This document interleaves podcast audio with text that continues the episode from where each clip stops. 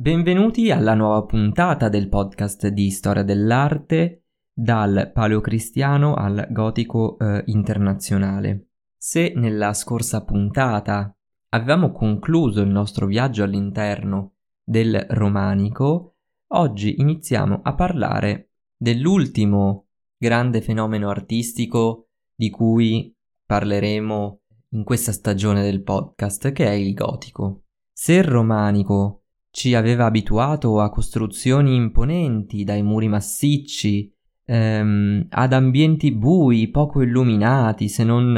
eh, da qualche piccola finestrella, ecco che andiamo col gotico ad assistere a un cambiamento radicale. Da un punto di vista eh, terminologico, con gotico si va a indicare tutte quelle forme artistiche che si sviluppano intorno alla metà del eh, XII secolo, per poi proseguire fino all'incirca al XV secolo, con alcune parentesi più lunghe in alcuni paesi dove il gotico si protrasse fino al XVI secolo. Da un punto di vista geografico, il gotico si sviluppò a partire dalla zona francese dell'Île-de-France, ossia quella zona settentrionale che si sviluppa intorno alla città di Parigi e che era posta sotto il controllo diretto del re. Divenne però poi presto una forma d'arte nazionale che assunse al ruolo di rappresentazione artistica della stessa Francia.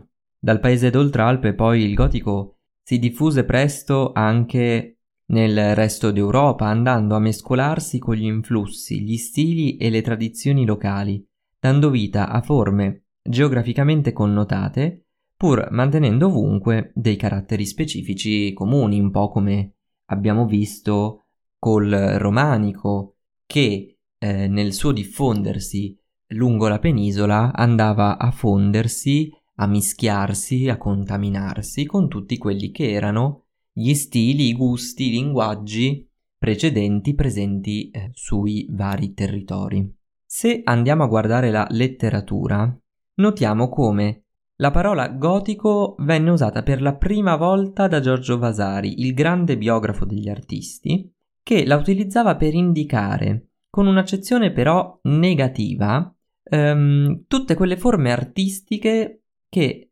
eh, precedevano il Rinascimento. Si intendeva quindi indistintamente tutta la produzione barbarica, ossia di tutte quelle popolazioni nordiche che avevano contribuito alla caduta dell'impero romano d'Occidente. Da qui si intuisce il motivo di un giudizio così duro e negativo del Vasari. L'arte gotica rappresentava quindi ehm, quell'arte barbarica che era stata colpevole di cancellare l'arte classica, che nella prospettiva del Vasari, sarebbe tornata a emergere solo con il Rinascimento, quindi solo a partire dal XV secolo. Oggi ovviamente non è così e eh, utilizziamo questo termine ripulendolo di tutte quelle connotazioni negative che non rendono giustizia a uno stile che ha portato a delle innovazioni importantissime e ha realizzato alcune delle chiese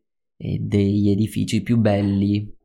che ci siano pervenuti. Una delle forme artistiche di maggior successo e che sono diventate iconiche del periodo classico è, è proprio come stavamo dicendo, eh, l'architettura, in particolare per quanto riguarda l'edilizia sacra. Contrariamente a, eh, alle forme romaniche, e questo lo abbiamo accennato anche all'inizio, che erano caratterizzate da muri molto spessi, costruzioni molto imponenti, massicce, pesanti, ecco che il gotico eh, sviluppa un'architettura caratterizzata da un accentuato verticismo, quindi edifici molto alti che si slanciano verso il cielo quasi a voler raggiungere fisicamente Dio. Le chiese gotiche poi sono importanti non tanto per l'aspetto della pianta, della struttura di per sé, della suddivisione degli spazi,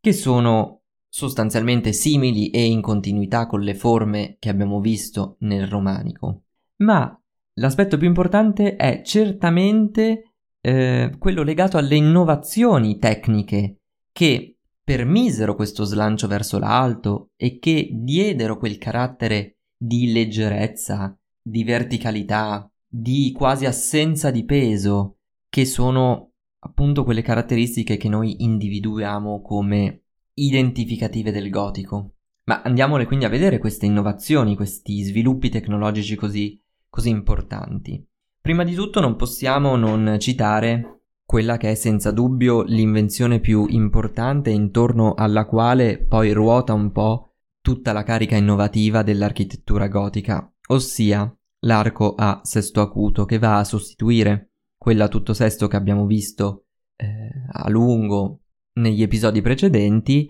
e um, la novità di questo arco a sesto acuto che eh, grazie alla sua maggiore efficienza nello scarico dei pesi permette di um, elevare la struttura, di aumentare l'altezza degli edifici proprio perché è molto più performante rispetto all'arco a tutto sesto ed è quindi in grado di reggere sulle proprie spalle pesi maggiori.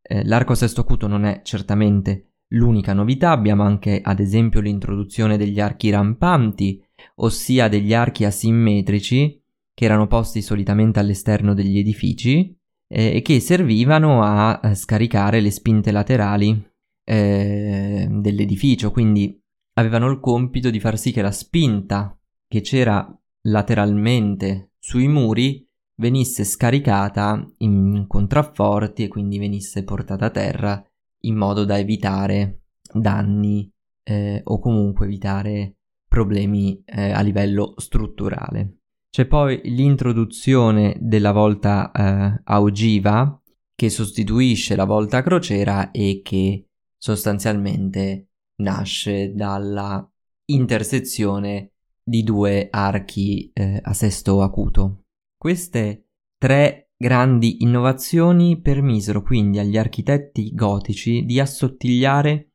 i muri esterni, eh, di ridurre l'ampiezza dei pilastri, che nelle chiese romaniche erano invece i principali elementi statici, quindi erano fondamentali per scaricare il peso delle volte del tetto. E quindi questo permise non solo di alleggerire la struttura e quindi permettere di poter ampliare soprattutto in direzione dell'altezza gli edifici, ma fu fondamentale per una delle caratteristiche tipiche delle strutture gotiche, ossia le vetrate, perché proprio questa capacità di scaricare il peso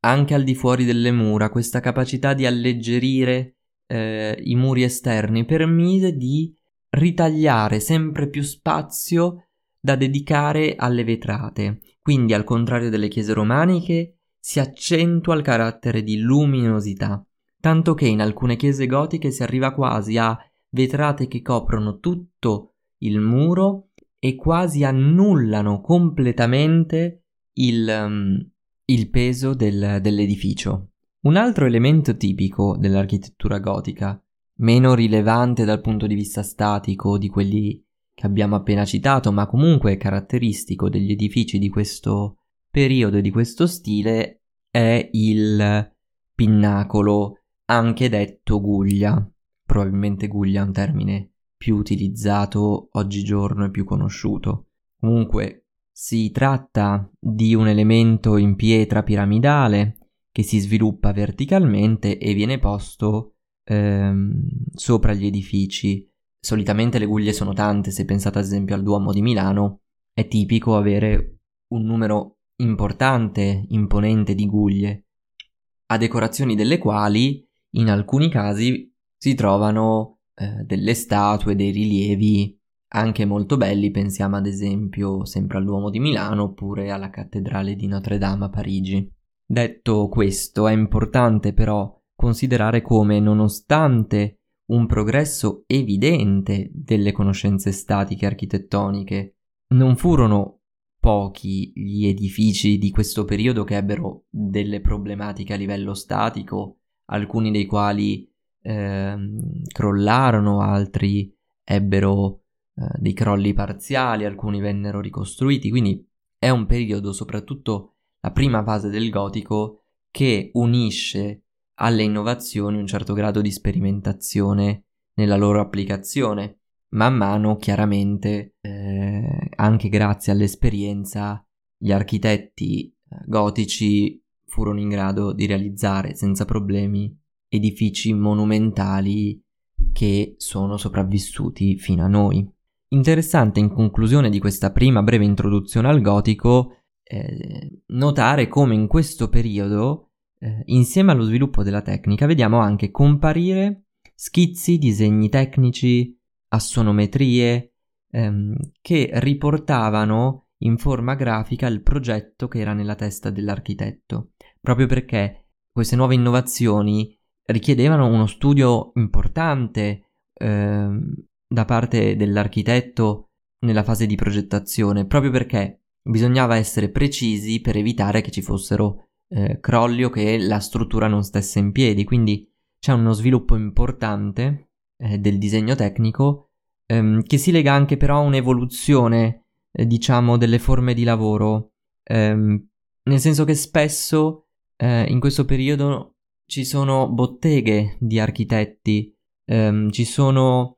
quindi situazioni in cui allievi ricevono dai maestri il lavoro, eh, figli che succedono ai padri in bottega. E quindi questi disegni avevano anche il, um, il ruolo di essere quasi del, dei testamenti, quasi del, dei portfoli, no? Che venivano trasmessi da una generazione all'altra, da un architetto all'altro e permettevano un accumulo sempre maggiore di conoscenze, di esperienze che permise un affinamento sempre maggiore della tecnica. Avete ascoltato un episodio della storia dell'arte spiegata facile, un podcast di Luca Bellinzona e parte del progetto editoriale del Ramo d'Oro. Ti invito a seguire il podcast per non perdere le prossime puntate e a seguire il progetto del Ramo d'Oro anche su Instagram, dove troverai approfondimenti e contenuti esclusivi. Grazie e al prossimo episodio.